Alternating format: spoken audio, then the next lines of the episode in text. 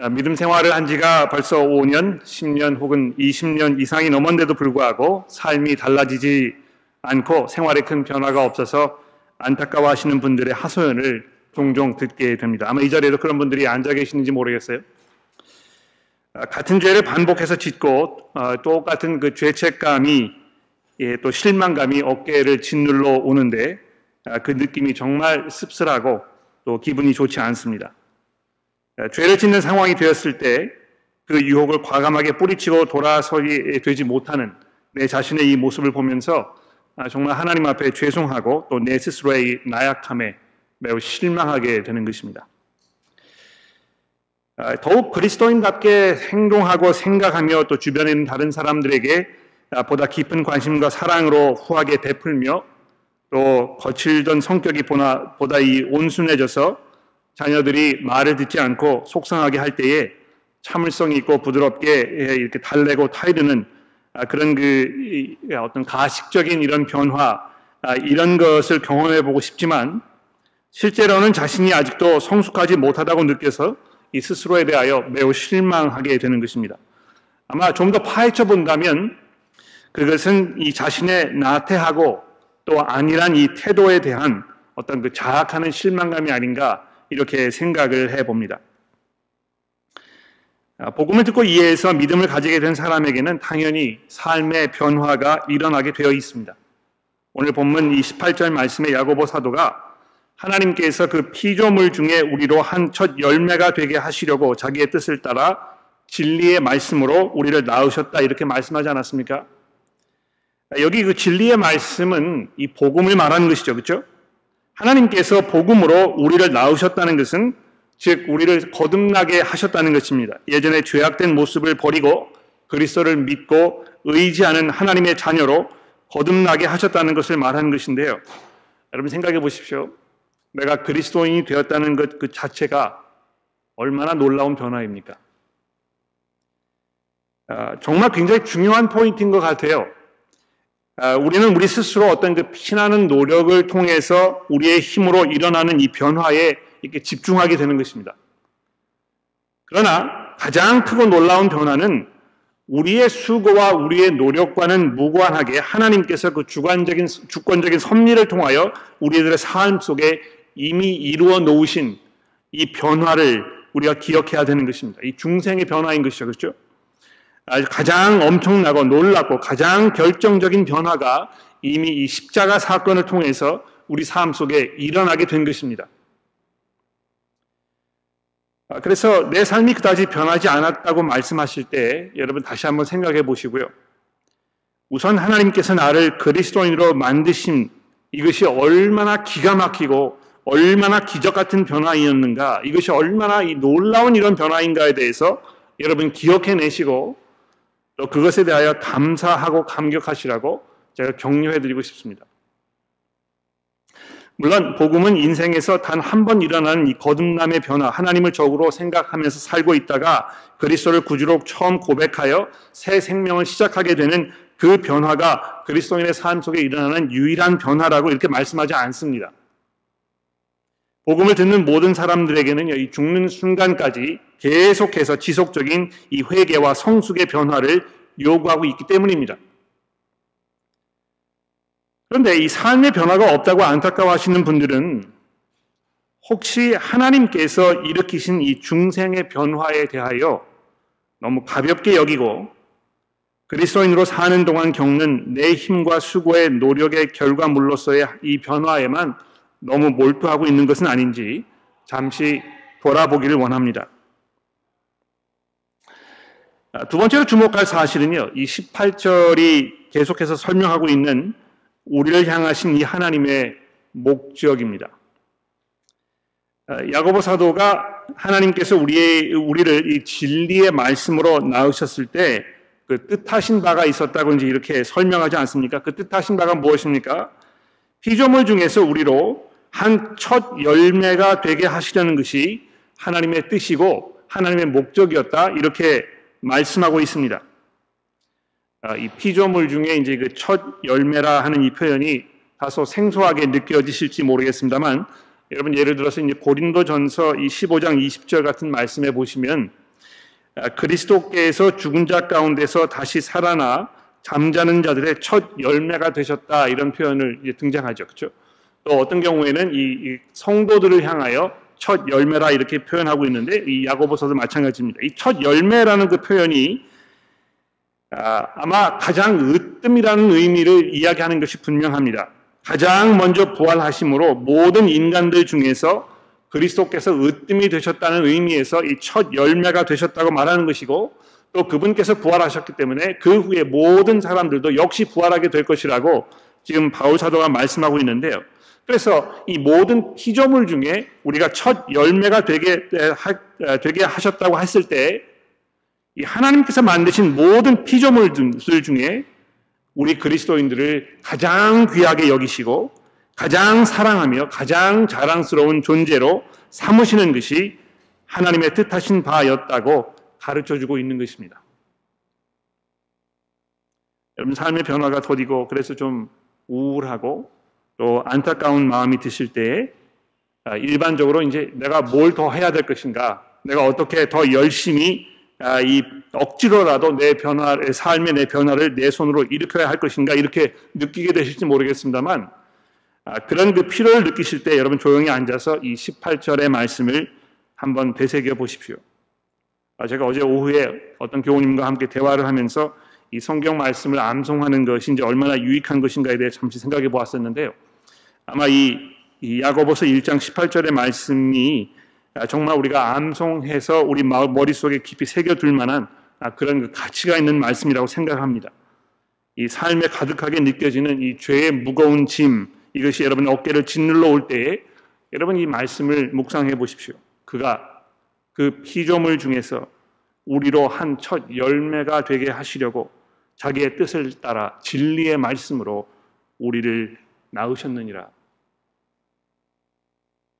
그가 피조물 중에 우리로 한 첫 열매가 되게 하시려고 자기의 뜻을 따라 진리의 말씀으로 우리를 낳으셨다는 것입니다. 자, 그럼 이제 이 본문 앞부분으로 돌아가서 13절과 어, 15절까지의 말씀을 살펴보려고 합니다. 사람이 이 시험을 받을 때에 이제 이렇게 시작이 되고 있는데요. 이 죄를 짓도록 유혹을 받는 그 상황에 대해서 지금 말씀하고 있는 것이죠. 아, 지난주에 우리가 살펴본 그 1장 2절 말씀에도 우리가 이제 시험을 당하는 때에 대해서 말씀하고 있습니다만 이 2절은 하나님께서 우리의 믿음을 연단하시기 위하여 아, 우리에게 주시는 어떤 그 질병이라든지 뭐 경제적 어려움이라든지 또 관계의 어려움과 같은 이 상황적 어려움을 말하는 것이고요. 이 13절에서 이제 사람이 시험을 받을 때라고 했을 때는 우리가 그 죄가 우리 귀에 이렇게 속삭여 어, 하나님의 말씀을 거역하도록 이렇게 유혹하는 그 상황을 지금 말하는 것입니다. 같은 단어가 사용되어 있습니다만 이 단어가 이제 서로 다른 의미로 사용되고 있다는 것을 여러분 좀 주목하실 필요가 있을 것 같아요. 이 삶의 변화가 원하는 만큼 일어나지 아니하고 늘 같은 죄를 반복적으로 저지르는 이 자신의 나약함과 나태함 이것으로 고민하고 계시는 분들 분들이면 아마 그 늘 경험하시는 그 순간들을 지금 말하는 것일 것입니다. 내가 이거 분명히 잘못된 것인 줄 아는데도 불구하고 내가 이거 할까 말까 이렇게 고민하는 그런 때가 있지 않습니까? 그 바로 그 순간을 지금 얘기하는 것입니다. 근데 그 순간에 대해서 야고보 사도가 몇 가지 중요한 사실들을 우리에게 알려주고 있습니다. 첫째로 그 순간이 하나님께로부터 오지 않는다는 것입니다. 그렇죠? 하나님은 스스로 악을 악의 유혹을 받지 않으실 뿐더러 사람이 죄를 짓도록 죄의 유혹에 빠지도록 이렇게 이끌지 않으신다고 지금 말씀하고 있는 것입니다. 여러분 그 그런 경험이 혹시 있으신지 모르겠어요. 직장에서 마음에 들지 않는 부하 직원이 있으면 일부러 그 사람이 감당하지 못할 일을 이렇게 시켜가지고 꼭 실패하게 만드는 경우가 있습니다. 저도 그런 일 당해본 적이 있어요. 도저히 뭐 제, 제 경험이나 능력으로 이 일을 감당할 수 있을 것 같지 않은데 아, 일부러 이제 그 일을 시키는 것입니다. 그러니까 그렇게 했을 때는 그 의도하는 바가 뭐겠습니까? 아, 이 실패하게 해가지고 좀 뭐 면박을 주고 이렇게 하려고 하는 것이죠. 그렇죠? 몇 번 그렇게 해가지고 그 사람은 이제 해고할 그 부실을 찾는 것입니다. 근데 혹시 우리가 때로 하나님께서 그런 분이 아니신가 이렇게 생각 하시는 분이 계실까 염려될 때가 있어요. 아, 하나님께서는 왜 이런 감당하지 못할 어려운 상황을 내게 주셔서 내가 이렇게 고생하고 또 경건하지 못한 선택을 하도록 나를 골탕을 먹이시는 것인가? 원망하는 마음이 들고 하나님에 대해서 회의를 갖게 되는 아, 그런 경우가 있을 것입니다. 근데 그런 생각이 들 때 이 13절의 말씀이 매우 큰 도움 되지 않습니까? 사람이 시험을 받을 때에 내가 하나님께 시험을 받는다 하지 말지니 하나님은 악에게 시험을 받지도 아니하시고 신이 아무도 시험하지 아니하시느니라. 아, 그리고 나서 이 14절과 15절의 말씀이 결정적입니다. 오직 각 사람이 시험을 받는 것은 즉 죄의 유혹을 받는 상황에 놓이게 되는 것은 자기 욕심에 끌려 미혹됨이니 욕심이 잉태한 즉 죄를 낳고 죄가 장성한 즉 사망을 낳느니라 이렇게 되어 있습니다. 여기 그 자기 욕심에 끌려 미혹됨이라는 이 부분, 아, 이 부분이 아마 우리 이 뒤통수를 아주 강하게 때리고 정신이 번쩍 들도록 하는 이런 말씀 아니겠습니까? 하나님을 원망하지 말고 내 마음속에 지금 무슨 일이 벌어지고 있는 것인지를 잘 돌아보라는 것입니다. 아, 여러분 그 살다 보면 어떤 그 필요를 느낄 때가 있죠, 그렇죠? 예를 들어서 바람과 비를 막아주고 위험한 사람들의 위협으로부터 우리를 보호해줄 수 있는 또 힘든 하루를 보낸 후에 돌아와서 편하게 휴식을 취할 수 있는 이 보금자리에 대한 아, 이런 필요성을 우리가 느낄 때가 있습니다. 아, 이런 필요를 느끼는 것이 아주 당연하고 또 꼭 필요하고 그래서 그 자체로 죄일 수가 없는 것입니다. 그렇죠?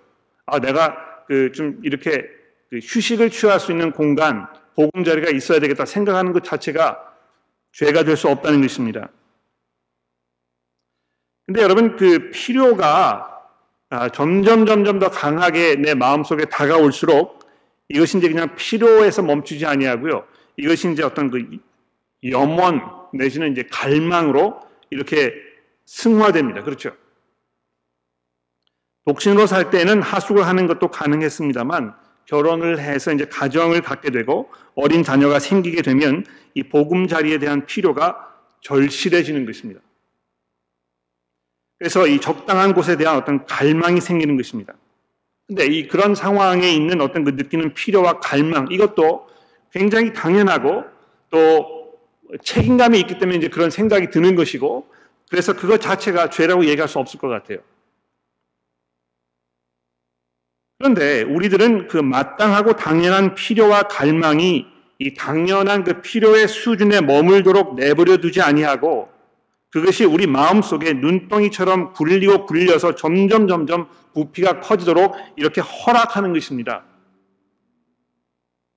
처음에는 별다른 생각 없이 웹 사이트에 나온 그 매물들로 나온 집들을 검색해서 적당한 곳을 찾게 됩니다만 이 보면 볼수록 좀 더 좋아 보이는 곳, 좀 더 싸게 구할 수 있는 곳을 찾게 되고 그래서 신주 신중하게 생각해 보고 이 선택의 폭을 넓히는 아, 그런 그 일을 이제 우리 하게 되는데요. 그런데 그게 어느 시점에선가 우리 마음 속에 욕심으로 이제 뭉게뭉게 피어오르기 시작하는 것입니다. 여러분 아마 그런 걸 느끼실 것 같아요.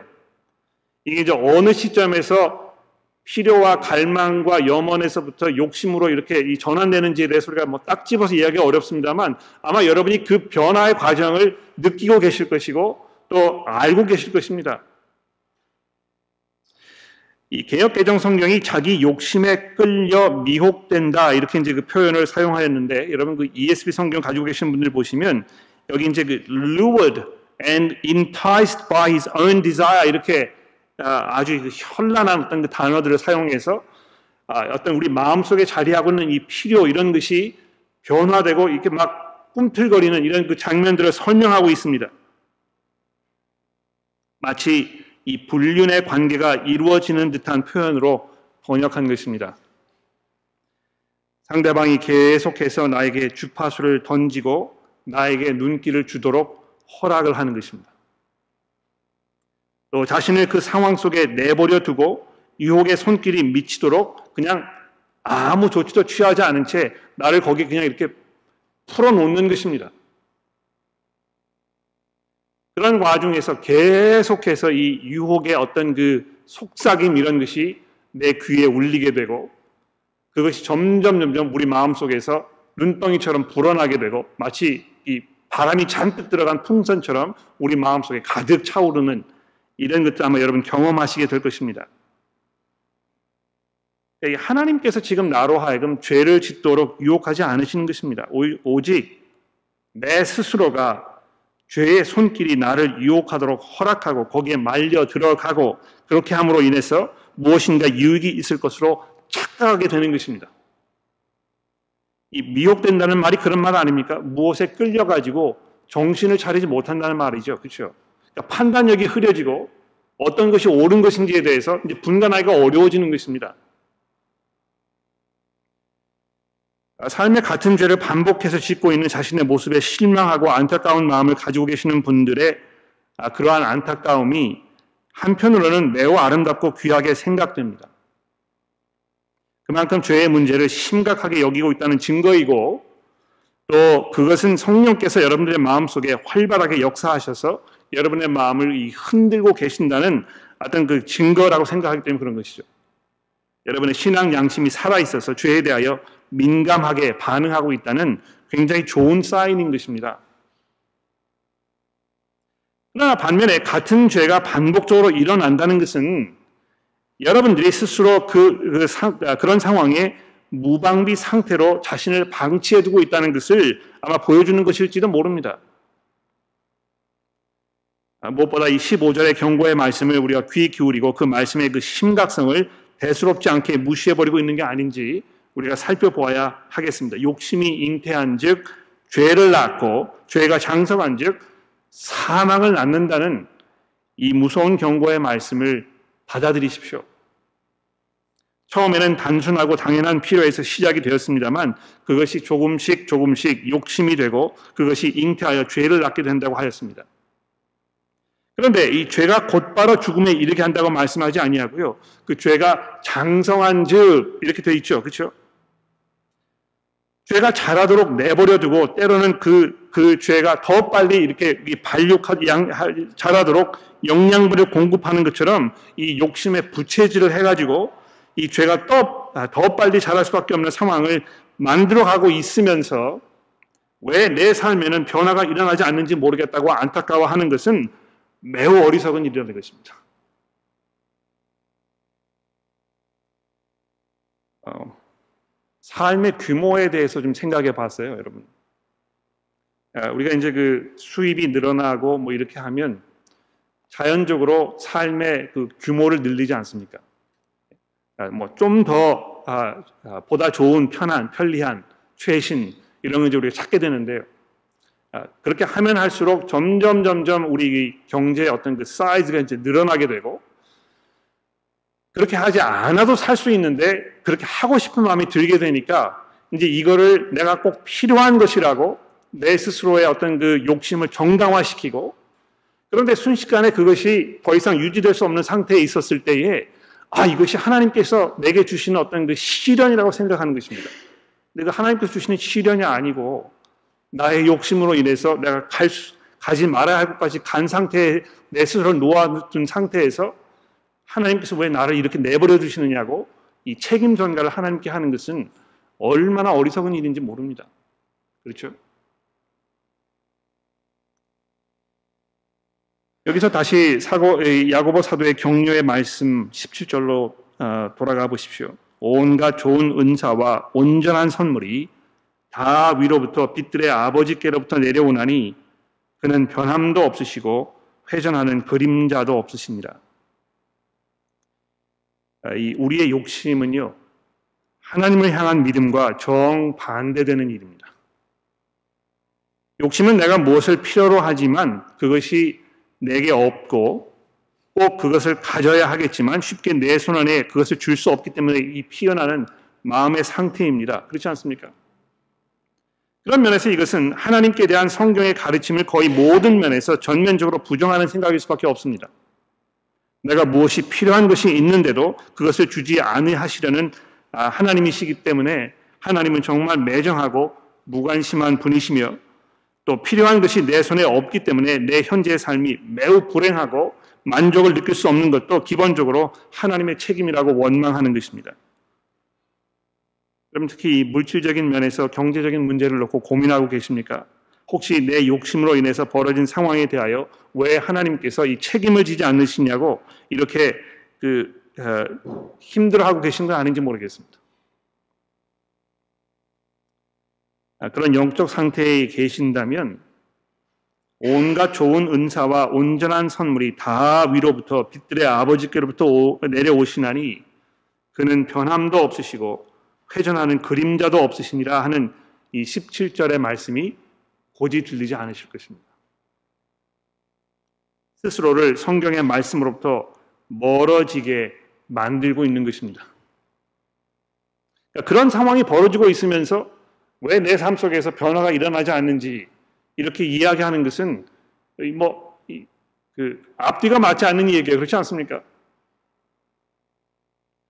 그래서 오늘 예, 후반부인 이 19절 이하부터는 이 말씀을 온유함으로 받는 문제에 대하여 야고보 사도가 말씀하고 있지 않습니까? 아마 후반부에서 가장 핵심되는 그 말씀은 아마 이 25절에 있는 약속의 말씀일 것 같아요. 자유롭게 하는 온전한 율법을 들여다보고 있는 자는 듣고 잊어버리는 자가 아니요 실천하는 자니 이 사람은 그 행하는 일에 복을 받으리라. 아, 이것이 여러분들의 경험입니까? 여러분 그 하나님의 말씀을 믿고 그것을 순종하고 거기에 맞추어서 내 삶을 살아가는 아, 그런 과정 속에서 여러분의 삶이 정말 풍성하고 하나님의 그 온전한 복을 누리는 그런 삶을 지금 살고 계십니까?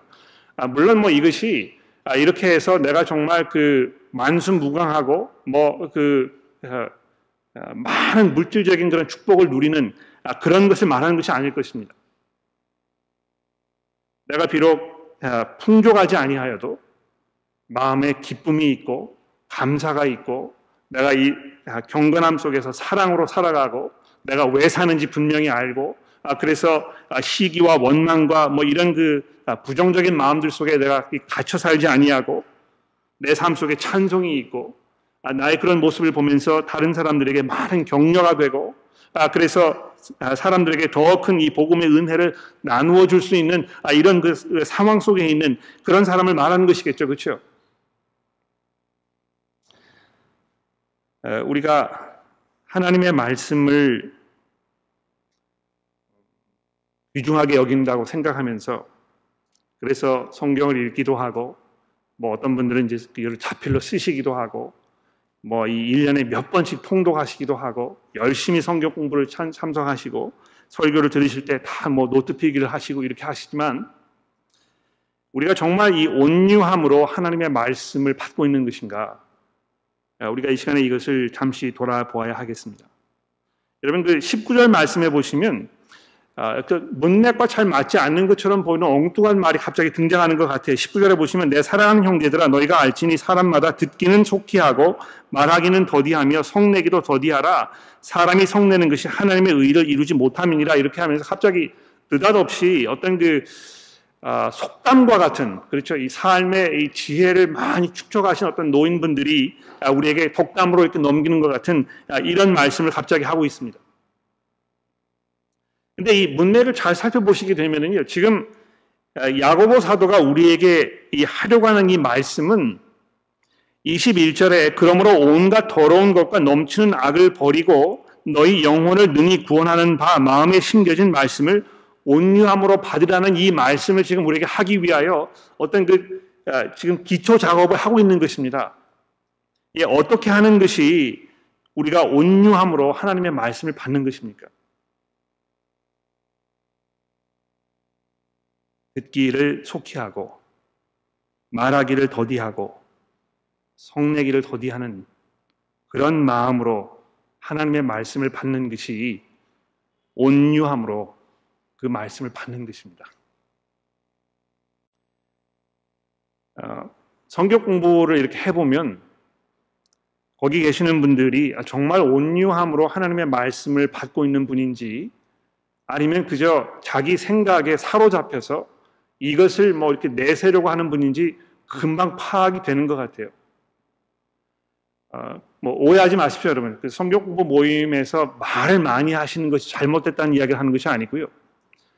하나님의 말씀이 지금 내게 뭘 말하고 있는 것인가를 들으려고 하기보다는 그저 자기가 생각하고 있는 것을 계속 이야기하지 않으면 안 되는 그래서 나의 그런 그 주장을 다른 사람이 좀 받아주길 원하는 이런 마음으로 이야기하시는 분들이 있을 수 있을 것입니다.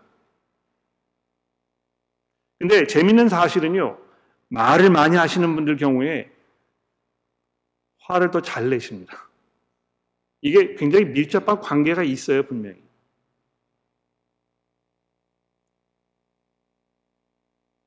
그런데 다른 사람과 만나서 이야기를 할 때 이렇게 어, 듣는 일에 익숙하고 자기 말을 절제할 줄 알고 어, 이런 상황에 있지 아니하면 하나님의 말씀을 듣는데도 똑같은 모습으로 할 것이라는 것입니다. 이 교회를 와서 앉아가지고 지금 말씀을 듣는 상황에 있는데도요, 이 말씀이 이제 들어오지 않는 것입니다.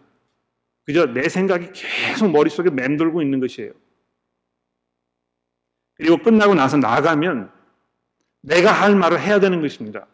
지금 하나님께서 나에게 무슨 말씀을 하셨는지에 대해서는 별로 관심이 없고 내가 하고 싶었던 이야기를 내가 하려고 했던 사람에게 찾아가서 이걸 쏟아내야만 속이 시원한 그래서 결국에는 뭐 이 듣기는 들었지만 이것이 마음속에 아무런 그 효과를 지금 주지 아니하는 그렇게 하지 못하도록 자기를 딱 가로막고 있는 이런 어처구니 없는 상태를 지금 유지하고 있는 것입니다.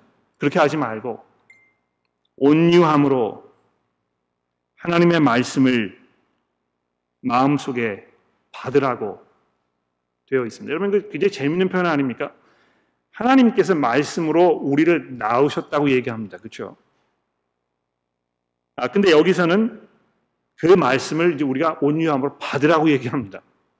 아, 그래서 어떤 면에서 이 하나님의 말씀이 우리 삶의 그리스도인으로서의 삶의 그 출발점임과 동시에 우리가 그리스도인으로 살아갈 수 있도록 우리를 유지시켜주는 어떤 원동력이 됨, 아, 되는 것을 지금 말하고 있는 것입니다. 그렇죠? 이 그리스도인의 삶이 하나님의 말씀과 구분되어 생각될 수가 없다는 것입니다. 두 번째로 온유함으로 하나님의 말씀을 받는 것에 대하여 21절에 뭐라고 얘기하고 있습니까? 모든 더러운 것과 넘치는 악을 내버리고 이 회개를 말씀하는 것입니다. 그렇죠? 모든 더러운 것과 넘치는 악을 내 버리려는 마음은 없으면서 그저 뭐 열심히 이 뭐 성경 어떤 그 정보를 내가 습득하고 많이 밑줄을 그어가지고 어디에 무슨 말씀이 있는지 금방 이렇게 얘기할 수 있고 이런 것이 우리에게 무슨 유익이 있겠느냐?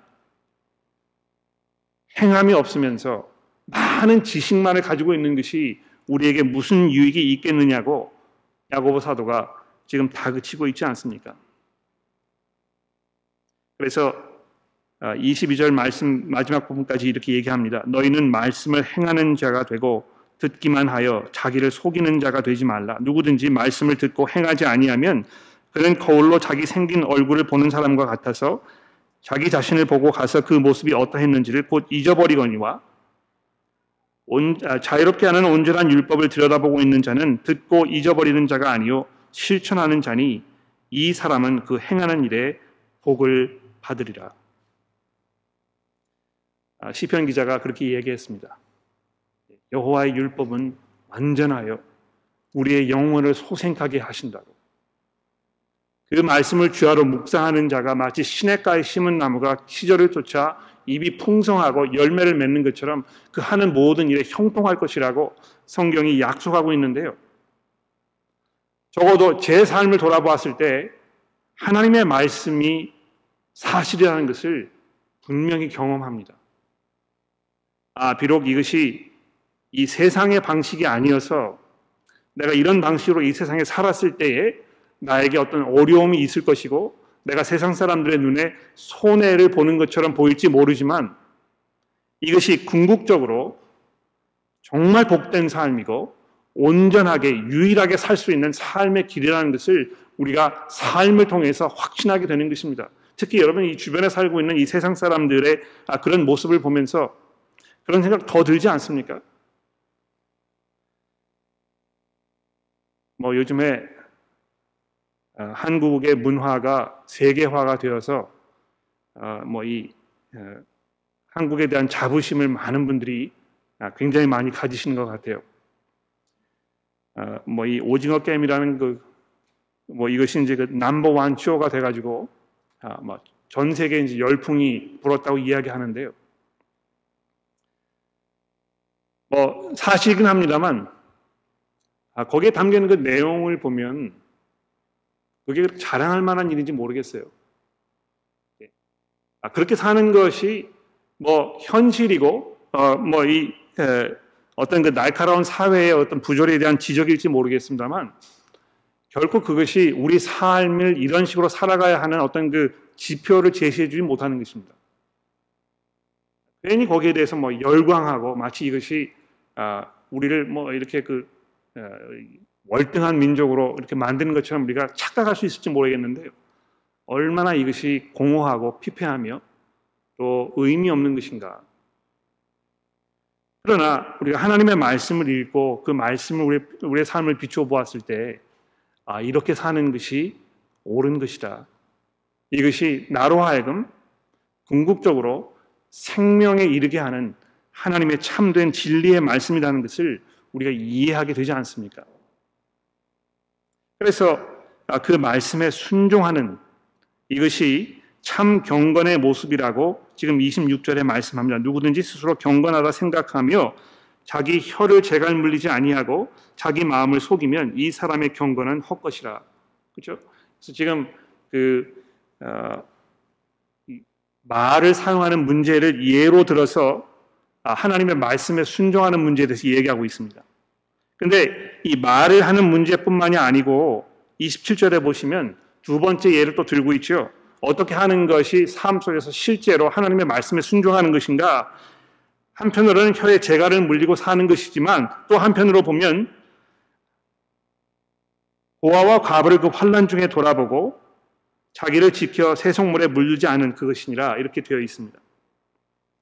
어떤 면에서 이 17절의 말씀이 시간 좀 가긴 합니다만 이 17절의 말씀이 약간 그 오해 소지가 있어서요. 이걸 이제 잘 말씀을 드려야 될 것 같은데 아, 마치 그 자선 사업을 하는 사회 사업을 하는 것이 기독교의 신앙의 최고봉으로 이렇게 생각하시는 분들이 좀 있는 것 같아요. 또 사회에서도 교회를 바라보면서 교회가 해야 할 일들은 약자들을 돌아보고 또 스스로를 돌아볼 수 없는 사람들 대변해주고 그 사람들에게 먹을 것과 입을 것을 마련해주고 이렇게 하는 것이 이 교회가 이 사회에서 해야 할 가장 중요한 역할이라 이렇게 생각하는 것입니다. 그러면서 오늘 이 27조 같은 말씀을 우리가 이제 생각하게 되는 것이죠. 근데 예, 분명하게 한, 분명한 것은 지금 이 야고보 사도가 예수 그리스도께서 하신 그 말씀을 염두에 두고 지금 이 말씀하는 것이 맞습니다. 너희가 서로 사랑하라. 그러면 너희가 내 제자인 줄을 사람들이 알 것이다. 그렇죠. 아, 그래서 어떻게 우리가 사랑할 것인가? 우리가 어떻게 사랑하라는 하나님 예수님의 말씀 순종할 것인가? 하나한 사람과 고아를 돌아보고 이렇게 하는 것입니다. 근데 더 중요한 것은요.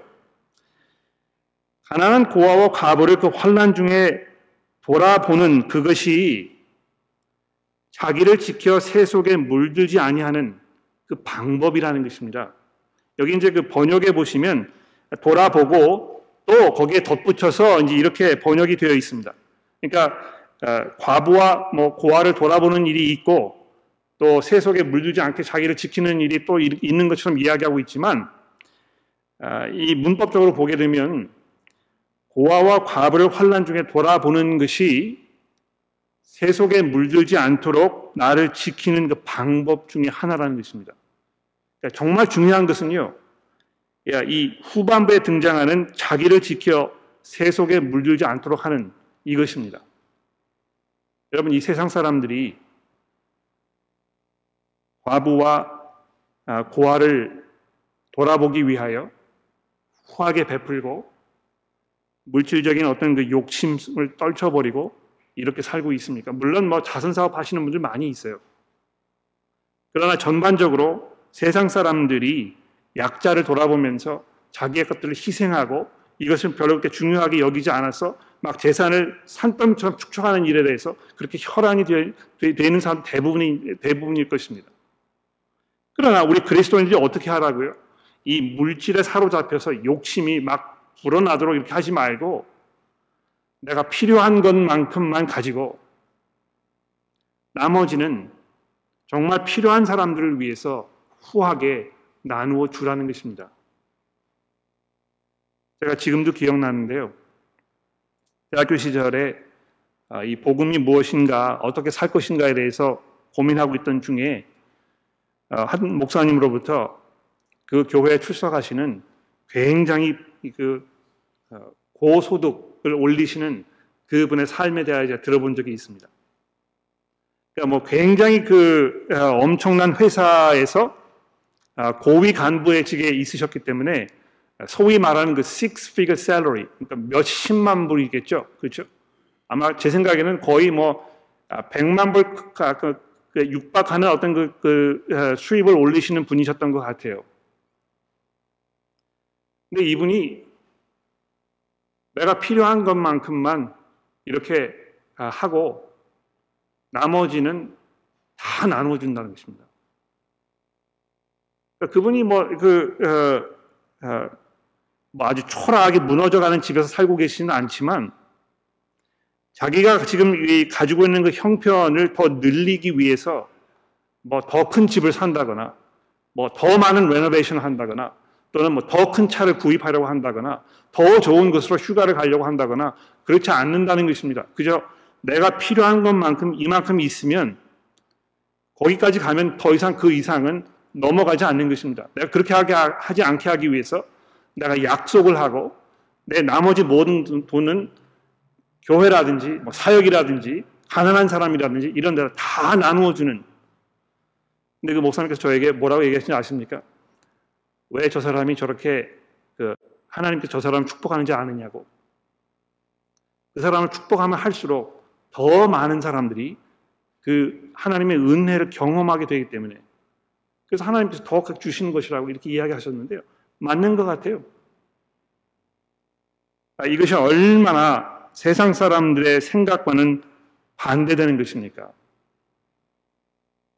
아, 그래서 이 본문 말씀 통해서 지금 야고보가 우리에게 던져주려고 하는 것은요, 너무 거창하게 생각하지 말고, 내가 지금 오늘 이 순간 어느 부분에서 구체적으로 어떻게 하나님의 말씀에 순종하여 내가 이 세상의 어떤 패턴을 따라가지 아니하고 하나님께서 부르신 그 부르심에 합당한 모습으로 살아갈 것인가, 내가 뭘 할 것인가에 대해서 결정하라는 것입니다. 그러니까 내가 왜 변화가 없는가 여기에 대해서 앉아서 뭐 이 울상을 하고 이렇게 고민하지 말고요. 내가 지금 이 하나님의 말씀을 들었으니까 어떻게 하면 지금 내 상황 속에서 실제적인 이 순종의 모습으로 나아갈 것인가 이것을 생각해 보라는 것입니다. 그렇게 하였을 때에 분명히 그 사람이 하는 그 모든 일에 하나님의 복이 있을 것이라고 성경이 약속합니다. 여러분 그렇지 않습니까? 우리 가운데 하나님의 말씀을 순종하는 삶을 살아가시는 분들 모습을 보면 그분이 뭐 물질적으로 건강적으로 아, 그렇게 사람들이 생각하는 것처럼 많은 복을 누리는 것처럼 보이지 않을 수 있을지 모릅니다만 정말 그분이 복된 삶을 살고 계신다는 것을 우리가 믿음으로 볼 수 있습니다.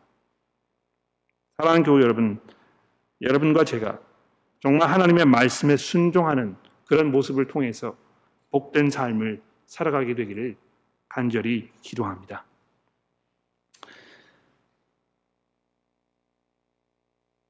우리가 어, 잠시 이 회개 기도하는 시간을 가지려고 합니다. 어, 우리가 오늘 그 온유한 마음으로 하나님의 말씀을 받으라는 아, 이런 권면을 받았는데요.